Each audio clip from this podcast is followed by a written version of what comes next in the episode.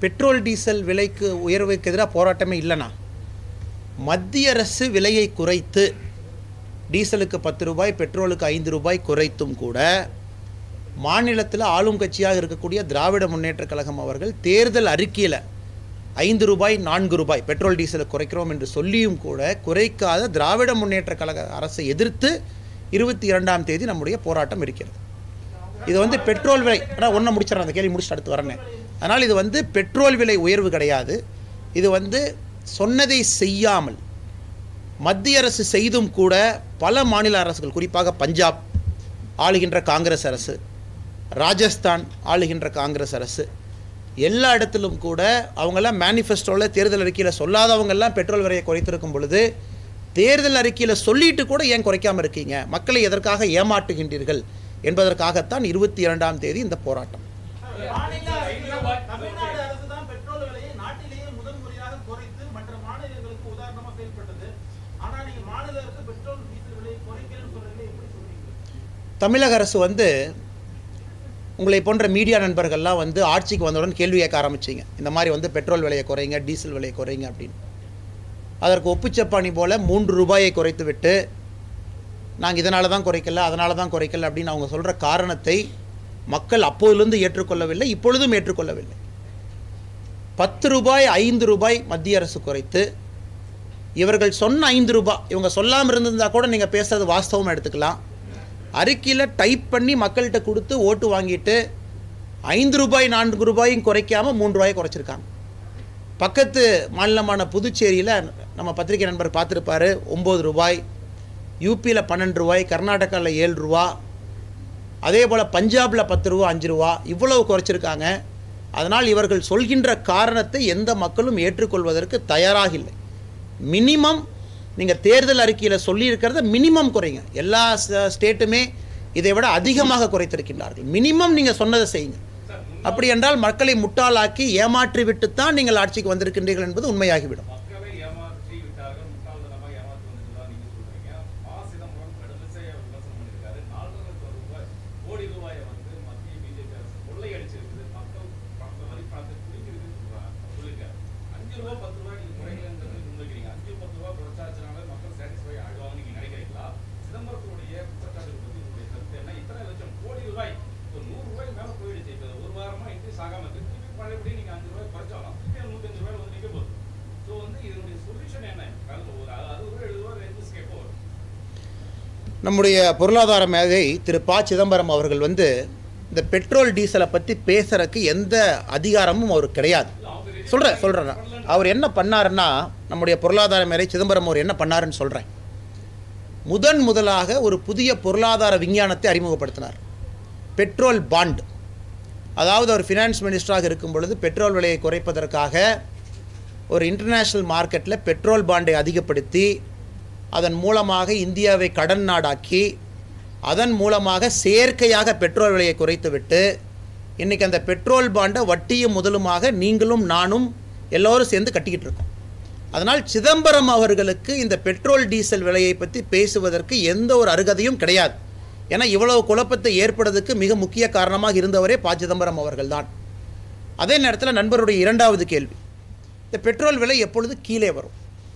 ஆனால் உங்களுக்கு தெரியும் இந்த பாராளுமன்றத்தில் இப்போ அந்த டிஸ்டர்ப் ஆன நடந்து முடிந்த கடைசி பாராளுமன்ற கூட்டத்தொடர் நீங்கள் பார்த்துருப்பீங்க.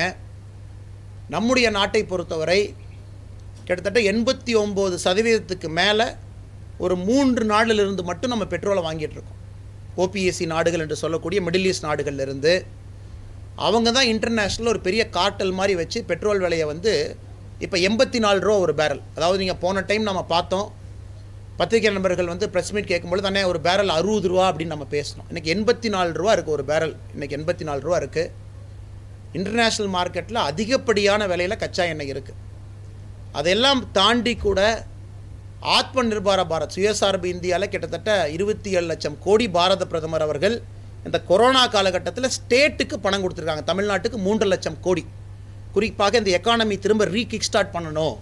எக்கானமிக்குள்ளே பணம் வந்தால் தான் நம்ம வந்து பொருளாதார வீழ்ச்சியிலிருந்து தப்பிப்போம் என்று இருபத்தி ஏழு லட்சம் கோடி ரூபாய் ஆத்ம நிர்பார பாரத்தில் வேலை வேறு ஸ்டேட்டுக்கு போயிருக்கு. தமிழ்நாட்டுக்கு மூன்று லட்சம் கோடி. இவ்வளவு பணம் இந்த நேரத்தில் மத்திய அரசு கொடுத்தும் கூட அதையும் தாண்டி பெட்ரோல் ஐந்து ரூபாய் டீசல் பத்து ரூபாய் வருமானத்தையும் இழந்து பொதுமக்கள் நன்றாக இருக்க வேண்டும் என்பதற்காக குறைத்திருக்கின்றார்கள். அது நண்பர் புரிஞ்சுக்கணும். நண்பர் கண்டிப்பாக உணர்ந்துக்குவீங்க. ஆனால் சொல்லிட்டு தேர்தல் அறிக்கையாக கொடுத்து விட்டு இப்போது ஆட்சியில் அமர்ந்த பின்பு சொன்ன பேச்சையே செய்யாத ஒரு அரசை நாம் எல்லாம் சொல்வது. இதற்கு அன்பை தான் சொல்லணும்.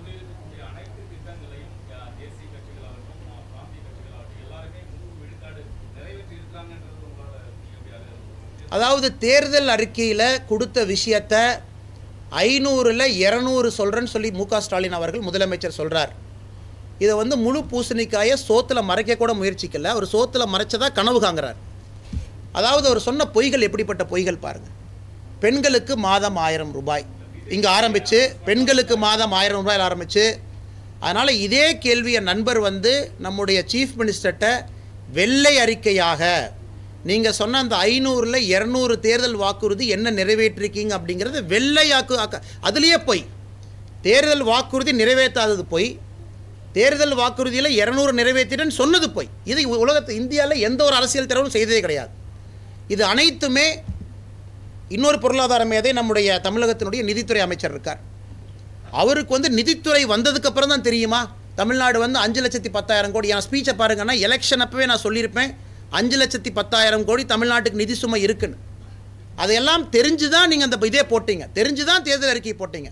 பிஜேபி தேர்தல் அறிக்கை எப்படி இருக்குது தமிழ்நாட்டினுடைய நிதி சுமையை தெரிந்து பிஜேபி தேர்தல் அறிக்கை இருக்கும். எங்கள் தேர்தல் அறிக்கையும் திராவிட முன்னேற்ற கழகத்தினுடைய தேர்தல் அறிக்கை எடுத்து பார்த்தீங்கன்னா அதுலேயே தெரியும் பிஜேபியினுடைய தேர்தல் அறிக்கை நிதி சுமையை உணர்ந்திருக்கும். சும்மா நான் கப்பலை கொடுக்குறேன் ப்ளூட்டோவை கொடுக்குறேன் மார்ஸை கொடுக்குறேன் இதெல்லாம் இலவசமாக கொடுக்குறேன்னு சொல்லி மக்களை ஏமாற்றி விட்டு ஆட்சியில் அமர்ந்து ஐந்து ரூபாய் நான்கு ரூபாய் குறைக்க முடியாமல் அவர்களுடைய பி டீம் டிஎம்கேனுடைய பி டீம் அல்லது காங்கிரஸினுடைய ஏ டீம் அவங்க இப்போ வந்து வெளியே பேசிகிட்டு இருக்காங்க. இதற்கு முதலமைச்சர் பதில் எங்கே போச்சு? முதலமைச்சர் தான் இதுக்கு பதில் சொல்லணும். முதலமைச்சர் தான் சொல்லணும். மத்திய அரசு குறைத்ததுக்கு அப்புறம் பல முத பல முதலமைச்சர்கள் பதில் சொல்லியிருக்கின்றார்கள். இவங்களுடைய கூட்டணி கட்சி காங்கிரஸ் குறைச்சிருக்காங்க. அப்படி இருக்கும் பொழுது சொன்னனை செய்யாத எப்படி ஏற்றுக்க முடியுங்கண்ணா?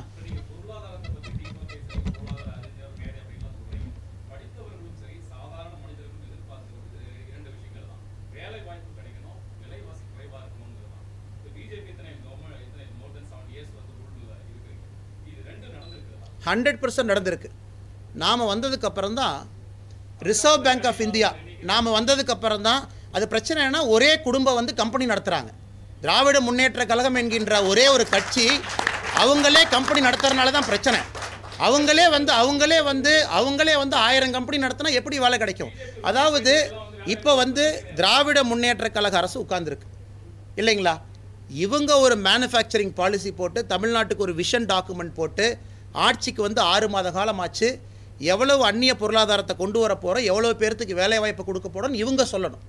அதை விட்டு விட்டு நம்முடைய ஃபுட் இன்ஃப்ளேஷன் பத்து பதினோரு சதவீதம் இருந்த ஃபுட் இன்ஃப்ளேஷன் இன்னைக்கு ஆறு சதவீதத்தில் இருக்குது ரிசர்வ் பேங்க்கினுடைய மானிட்டரி பாலிசியை பார்த்தீங்கன்னா முதன் முதலாக முதன் முதலாக தொடர்ச்சியாக ஏழு வருஷத்தை ஆவரேஜ் எடுத்து பார்த்தீங்கன்னா செவன் பாயிண்ட் ஒன் பர்சன்ட் கீழே இருக்குது காங்கிரஸுங்கும் போது பதினாலு பர்சன்ட் தொட்டோம். பதிமூணு பர்சன்ட் தொட்டோம்.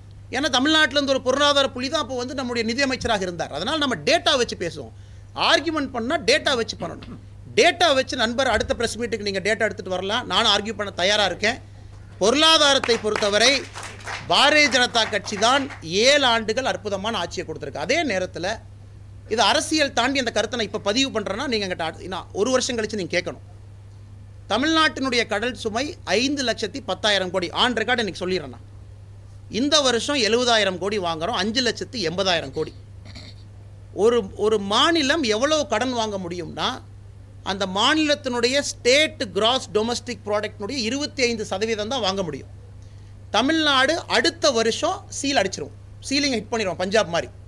இதே நிலைமையில் போச்சுன்னா இரண்டாயிரத்தி இருபத்தி மூன்று தமிழ்நாடு அரசில் அரசு அதிகாரிகளுக்கு மாத சம்பளம் கொடுப்பதற்கு பணம் இருக்காது.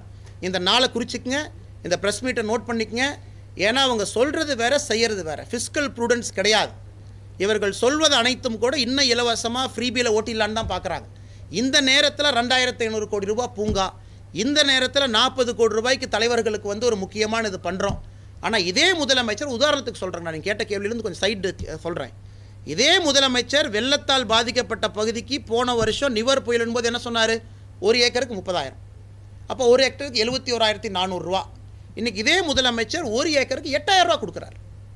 அதிலிருந்தே தெரியுது பொருளாதாரமே புரியாமல் அரசியல் நடத்திக்கிட்டு இருக்காங்கன்னு. இதோட உங்களுக்கு ப்ரூஃப் என்னென்ன வேணும்?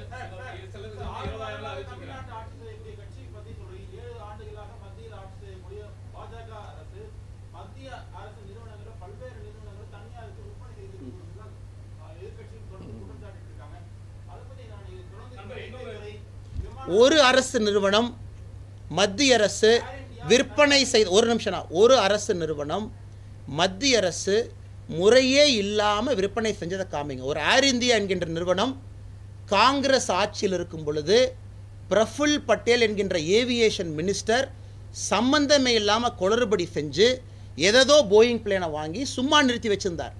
ஒரு நாளைக்கு நாற்பத்தி ஒரு கோடி ரூபாய் வருமானம் இழந்து கொண்டிருக்கக்கூடிய ஏர் இந்தியாவை நம்முடைய அரசு ஆறு வருஷம் நடத்தியிருக்கோம். இப்போ வந்து பதினெட்டாயிரம் கோடி ரூபாய்க்கு டாட்டா பணம் கொடுத்து வாங்கியிருக்காங்க. ஐந்தாயிரம் கோடி ரூபாய் வந்து டெப்ட் எடுத்திருக்காங்கன்னா எப்படி நீங்கள் அதை முறையில்லைன்னு சொல்லுவீங்க? எத்தனை நாளைக்கு அந்த நிறுவனத்தை நீங்கள் நடத்துவீங்க? ஏர் இந்தியாவை தவிர இல்லை சார் லாபகரமாக போன ஒரு தொழில். இதே ஆர் ஆசான்னு இருக்காங்க டூ ஜி அவர் வந்து டெலகாம் மினிஸ்டராக உட்கார்ந்த பொழுது பிஎஸ்என்எலுடைய ப்ராஃபிட் என்ன? சொல்லுங்கண்ணே பலாயிரம் கோடி ப்ராஃபிட்டில் இருந்த பிஎஸ்என்எல்லை ஒரு ஃபோர் ஜி லைசன்ஸ் கொடுக்க முடியாமல் நடத்தி வச்சுருக்காங்க. இப்போ தான் பிஎஸ்என்எல் முதல் ஃபோர் ஜி லைசன்ஸ் பலாயிரம் கோடி ப்ராஃபிட் இருந்த பிஎஸ்என்எல்லை இப்போ எத்தனாயிரம் கோடி லாஸில் இருக்குது அதனால் நண்பர்கள் புரிந்து கொள்ள வேண்டும். மத்திய அரசை பொறுத்த வரைக்கும் ஒரு ப்ராஃபிட் மேக்கிங் இன்ஸ்டியூஷனை தூக்கி சும்மா கொடுத்துட்டீங்க. கண்டிப்பாக கிடையாது நண்பர். எந்த இன்ஸ்டியூஷன் நீங்கள் காமிங்க. நாற்பத்தொரு ரூபா இப்போ உங்கள் ப்ரெஸ் சேனலே இருக்குண்ணா. மாதத்துக்கு நாலு கோடி ரூபா லாஸில் எத்தனை நாள் நடத்துவீங்க? எத்தனை நாள் நடத்துவீங்க? அது நியாயமான கேள்வி தான் மோடிஜியை பொறுத்தவரை Air India open bid first பிட்டில் யாருமே வரல. திரும்ப ரெண்டாவது பிட்டு அதில் வந்து நம்ம டாட்டா பார்ட்டிசிபேட் பண்ணி வாங்குறோம் இதில் என்ன தவறு இருக்குண்ணா நண்பரே, இப்ப ரெண்டு மூணு கேள்வி. அதான் நீங்க சொல்றீங்க, loss ல போயிட்டு இருக்கிற நிறுவனத்தை தான் வந்து இது மாதிரி பண்ணியிருக்கோன்றீங்க. ஆனா, airport வந்து நிர்வாகம் பண்ணக்கூடிய விஷயங்கள் எல்லாம் மிகப்பெரிய வருமானம் வரக்கூடிய விஷயங்களா இருக்கு. ஆனா, அதையும் நம்ம save பண்ணியிருக்கோம். ஒண்ணு. இப்போ ரெண்டு நாளா ஒரு முக்கியமான செய்தி நீங்க ஊடகங்கள்ல பார்த்திருப்பீங்க. உலக அளவுல அதிக சொத்து மதிப்பு வைத்திருக்கக்கூடிய நாடு சீனா. நம்முடைய இந்தியாவுடைய நிலை என்ன? ஒண்ணு. இன்னொரு கேள்வி, தமிழக அரசு இப்போ ஆயிரம் கோடி ரூபாய்க்கு உங்களுக்கு வந்து ஃப்ரீ ஃப்ரீ பீஸ்னு அறிவிச்சிருக்காங்க இதுல உங்களுக்கு உடன்பாடு இருக்கா மூணு கேள்வி பெரிய கேள்விகள். ஆனால் முதல்ல வந்து விமான நிலையத்தை பொறுத்தவரை நீங்கள் ஃப்ளைட் டிக்கெட் போகும்பொழுது நீங்கள் அந்த டிக்கெட்டில் பார்த்தீங்கன்னா அந்த ஏர்போர்ட் கன்வீனியன்ஸ் ஃபீன்னு ஒன்று போட்டிருப்பாங்க. முந்நூற்றி இருபது ரூபா நானூறுரூவா அந்த மாதிரி இருக்கும். நம்முடைய அரசை பொறுத்தவரை ஒரு விஷயத்திலே தெளிவாக இருக்கின்றோம். இந்த உடான் திட்டத்தின் மூலமாக சாதாரண மக்களும் விமானத்திலே பறக்க வேண்டும் என்று. ஸோ அதனால் முடிந்தவரை விமானத்தினுடைய கட்டணம் குறைவாக இருக்க வேண்டும் என்பதுதான் நம்முடைய நிலைப்பாடு. குறிப்பாக ஏவியேஷன் ஃபியூயல் வந்து நாற்பது சதவீதம் உங்களுடைய ஃப்ளைட் டிக்கெட் ஏர்போர்ட்டை நீங்கள் பயன்படுத்துகிறீங்க இருபதாயிரம் கோடி முப்பதாயிரம் கோடி ஒரு போட்டு ஒரு ஏர்போர்ட்டை பயன்படுத்தும் பொழுது இதற்கு முன்னாடி ஆயிரம் ரூபாய் ஆயிரத்தி இரநூறுவா கன்வீனியன்ஸ் ஃபீ இருந்துச்சு. இப்போ இது அனைத்துமே பார்த்தீங்கன்னா லீஸ் மாடல் தான். இது யாருமே வந்து சென்னை ஏர்போர்ட்டை விற்றுட்டாங்க மதுரை ஏர்போர்ட்டை விற்றுட்டாங்க இது அனைத்துமே வந்து அவங்க எடுத்து ஒரு பர்டிகுலர் வருஷத்தை ரன் பண்ணுறாங்க லீஸ் மாடலில் எஃபிஷியண்ட்டாக ரன் ரன் பண்ணும் பொழுது உங்களுடைய பேசஞ்சர் டிக்கெட் குறைவாக இருக்கணும். அதில் குறைவாக இருக்குன்னா கன்வீனியன்ஸ் ஃபீ குறைவாக இருக்கணுங்கிறதான் இதில் ஊழல் எங்கண்ணா வந்துச்சு? இதில் ஊழல் எங்கே வந்துச்சு? யார் விற்றுருக்காங்க நிலம் வந்து மாநில அரசு கொடுக்குறாங்க அல்லது சில இடத்துல மத்திய அரசு நிலம். அந்த ஏர்போர்ட்டில் பாதி ஃபெசிலிட்டி இருக்கிறது கவர்மெண்ட் ஆஃப் இந்தியா தான் உள்ளே இருக்காங்க. ஏர்போர்ட் ஆப்ரேஷன்ஸை நடத்துறது ஒரு ப்ரைவேட் பார்ட்டி லீஸுக்கு நடத்துகிறாங்க எஃபிஷியண்ட்டாக நடத்தி உங்கள் டிக்கெட் காஸ்ட்டை என் டிக்கெட் காஸ்ட்டை குறைக்கணும் என்பதற்காக எடுக்கப்பட்ட முடிவு. இதில் என்ன தவறு என்று சத்தியமாக தெரியவில்லை. அதே போல் அண்ணே என்ன முதல்ல ஒரு கேள்வி முடிச்சு வந்துடுறேனே. வந்துடுறேனே. முதல்ல ஒன்றா முடிப்பனே.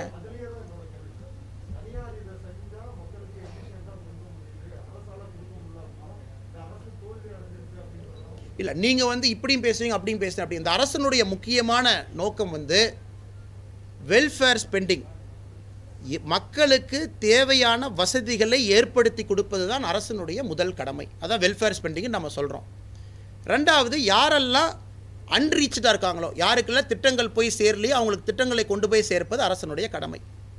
அதனால தான் மோடிஜி வந்து இந்த புதுசாக நம்ம போட்ட திட்டத்தில் ஏகப்பட்ட குளறுபடி. என்ன சார் இந்த கத்தி கத்தின்னு ஒன்று போட்டிருக்கீங்க அது என்னது?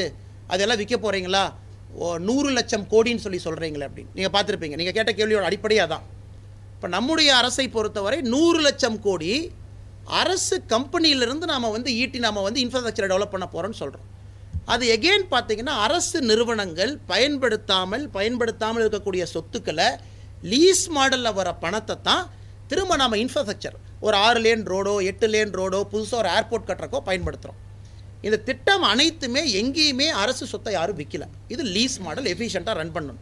ஏன்னா அரசு வந்து இதை விட முக்கியமான வேலை அரசுக்கு இருக்குது ஒம்பது கோடி பேர் இப்போ தான் எல்பிஜி முத முதலாக வாங்கியிருக்காங்க. அவ்வளவு சகோதரிகள் தமிழ்நாடு. நாம் வந்து சொல்கிறோம் திரிவிடியன் ரூல்னு சொல்லி சொல்கிறோம் அறுபத்தி ஏழு சதவீத தமிழக மக்கள் ரூரல் மக்கள் நூறு நாள் வேலைவாய்ப்பு திட்டத்தில் இருக்கும். அறுபத்தி ஏழு சதவீத ரூரல் ஹவுஸ் ஹோல்டு தமிழ்நாட்டில் நூறு நாள் வேலைவாய்ப்பு திட்டத்தில் இருக்கும். அந்த சகோதரிகளுக்கு ரீச் பண்ணணும். தமிழ்நாட்டில் கிட்டத்தட்ட பார்த்தா ஐம்பத்தி அஞ்சு லட்சம் பேருக்கு டாய்லெட் கட்டி கொடுத்துருக்காங்க ஸ்வச்ச பாரத்தில் இதுதான் அரசனுடைய வேலை. இதை விட்டுட்டு நான் வந்து அதை நடத்துகிறேன் இதை நடத்துகிறேன் நான் லாஸ் மேக்கிங்கில் நடத்துகிறேன் தான் இத்தனை நாளாக நடந்துகிட்ருக்கு மோடிஜி எதையும் விற்கவில்லை. அனைத்துமே லீஸ் மாடல் தான். அது மிக தெளிவாக சொல்லியிருக்காரு. இதில் தவறு எங்கேருந்து வந்துச்சு? பொங்கல் ஆ, பொங்கல் பரிசு. பொங்கல் பரிசு. அண்ணா அண்ணா முடிச்சிடறேன் ரெண்டாவது கேள்வி அண்ணா பொங்கல் பரிசு அவர் கேட்டார்ண்ணே இருந்தேன் மொத்தமாக சொல்லிடுறேன் அண்ணே அவருடைய இரண்டாவது முக்கியமான கேள்விண்ணா. நீங்கள் அந்த டேட்டாவை பார்க்குறீங்க. நான் இன்னொரு டேட்டாவை பார்க்குறேன். இரண்டாயிரத்தி இருபத்தி ஒன்றில் முதன் முதலாக முப்பத்தி எட்டு Indian company one billion dollar valuation அடிச்சிருக்கு. யூனிகான் என்று சொல்லக்கூடிய முப்பத்தெட்டு கம்பெனி இரண்டாயிரத்தி இருபத்தி ஒன்றில் ஒன் பில்லியன் டாலர் வேல்யூவேஷன் அப்படின்னா ஒரு ஸ்விக்கியோ ஜொமேட்டோவோ இதை போன்ற அனைத்து கம்பெனி ஒன் பில்லியன் டாலர். அவ்வளோ பேர்த்துக்கு வேலை வாய்ப்பு உருவாயிட்டுருக்கு நம்ம நாட்டில். ஒரு பக்கம் வந்து எல்பிஜி இல்லாத ஒரு சகோதரிக்கு நம்முடைய அரசு எல்பிஜி கொடுக்குதுன்னா இன்னொரு பக்கம் unicorn one billion dollar valuation ஒரு கம்பெனி நாம் ஆரம்பிச்சிருக்கோம். அப்படி இருக்கும் பொழுது இந்தியாவை பொறுத்தவரை அனைத்து தரப்பு மக்களுக்கும் அவருடைய வாழ்க்கையிலே உயர்த்த வேண்டும் என்று தான் பாரத பிரதமர் பாடுபட்டு கொண்டிருக்கின்றார்கள். வீடு இல்லாத சகோதரருக்கு வீடு கட்டி கொடுக்கணும் எல்பிஜி இல்லாத சகோதரிக்கு எல்பிஜி கொடுக்கணும் எல்லாவற்றுக்கும் மேலாக business man one billion dollar valuation பண்ணி நிறைய பேர்த்துக்கு வேலை கொடுக்கணும். நம் அரசு எல்லாத்துக்குமான அரசு. அது பத்மஸ்ரீலேயே நீங்கள் பார்த்துருப்பீங்க. அண்ணா பொங்கல் பரிசை வந்து இரண்டாயிரத்தி ஐநூறு ரூபாய் கொடுக்க வேண்டும் என அதிமுக அரசு கோரிக்கை வைத்திருக்கிறது தமிழக பாஜகவுடைய நிலைப்பாடு எங்களுக்கு தெரியும்ண்ணா கோரிக்கை வச்சாலும் அவங்க கேட்க மாட்டாங்க அண்ணாமலை போய் வாங்கிட்டு வர சொல்லும்பார் அமைச்சர். அதாவது இந்த வெள்ள நிவாரண இதில் ஐந்தாயிரம் ரூபாய் ஒரு வீட்டுக்கு கொடுங்கன்னு கேட்டோம் அமைச்சர் என்ன சொன்னார்? அண்ணாமலை முட்டாளு அஞ்சாயிரம் ரூபாய் யாராச்சும் கொடுப்பாங்களான்னு. அடுத்த நாள் புதுச்சேரி முதலமைச்சர் அஞ்சாயிரம் ரூபாய் ஒரு ரேஷன் கார்டு கொடுக்குறார். அப்போ நான் முட்டாளா இல்லை புதுச்சேரி முதலமைச்சர் முட்டாளான்னு தெரியல. நாம் கேட்பது நியாயமான ஒரு கோரிக்கைக்கே செவி சாய்க்காத ஒரு அரசு. பொங்கலுக்கு நம்முடைய சகோதர சகோதரிகளுக்கு தமிழ் திருவிழாக்கு ரெண்டாயிரத்து ஐநூறுரூவா ஒரு ரேஷன் கார்டு கொடுங்கன்னு சொன்னால் அதையும் போய் வாங்கிட்டு வாம்பார். வாங்க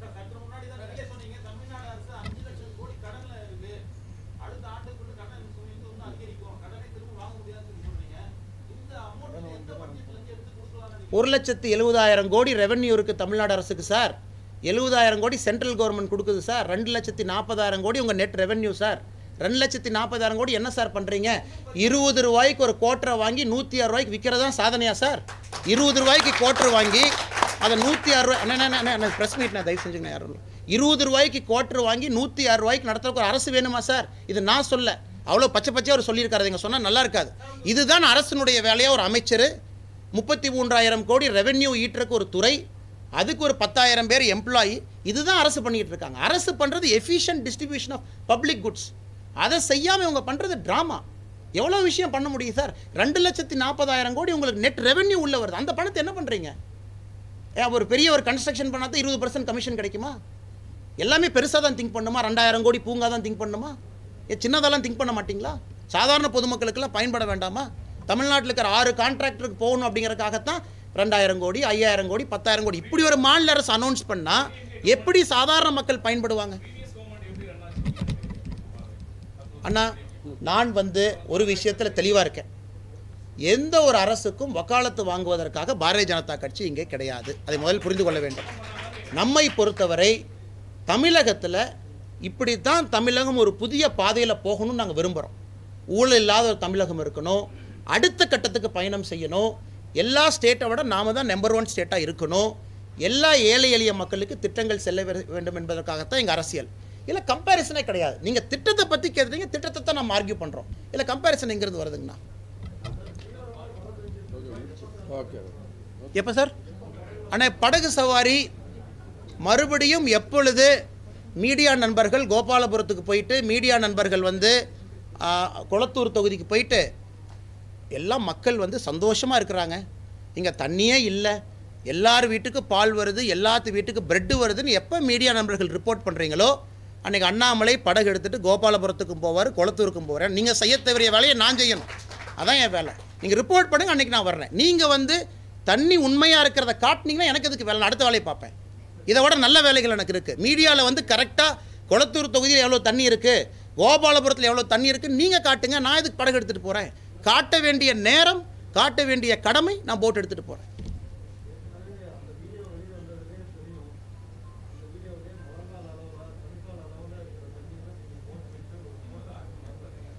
இப்போ நீங்கள் பண்ணுறது ஃபோட்டோ ஷூட் தானே? நீங்கள் பண்ணுறது என்ன? நீங்கள் பண்ணுறது எதுக்கு ஃபோட்டோ ஷூட் பண்ணுறீங்கன்னா உங்கள் கடமை அது. இப்படி பேசினா தான் ஆடியோ வீடியோ மக்களை போய் சேரும். நாங்கள் பண்ணுற ஃபோட்டோ ஷூட்டு எதிர்க்கட்சியாக மக்களுக்கு சேவையும் செய்வோம். அதே நேரத்தில் ஃபோட்டோ ஷூட் நடத்தி என்ன அவலம் நடக்குதுன்னு தமிழக மக்களுக்கு சொல்லுவோம். அது எதிர்க்கட்சியாக எங்களோட கடமை. அப்படி இருந்தால் நீங்கள் ஆடியோ வீடியோ ரிமூவ் பண்ணிடுங்க தனியாக வந்து பேசுங்க.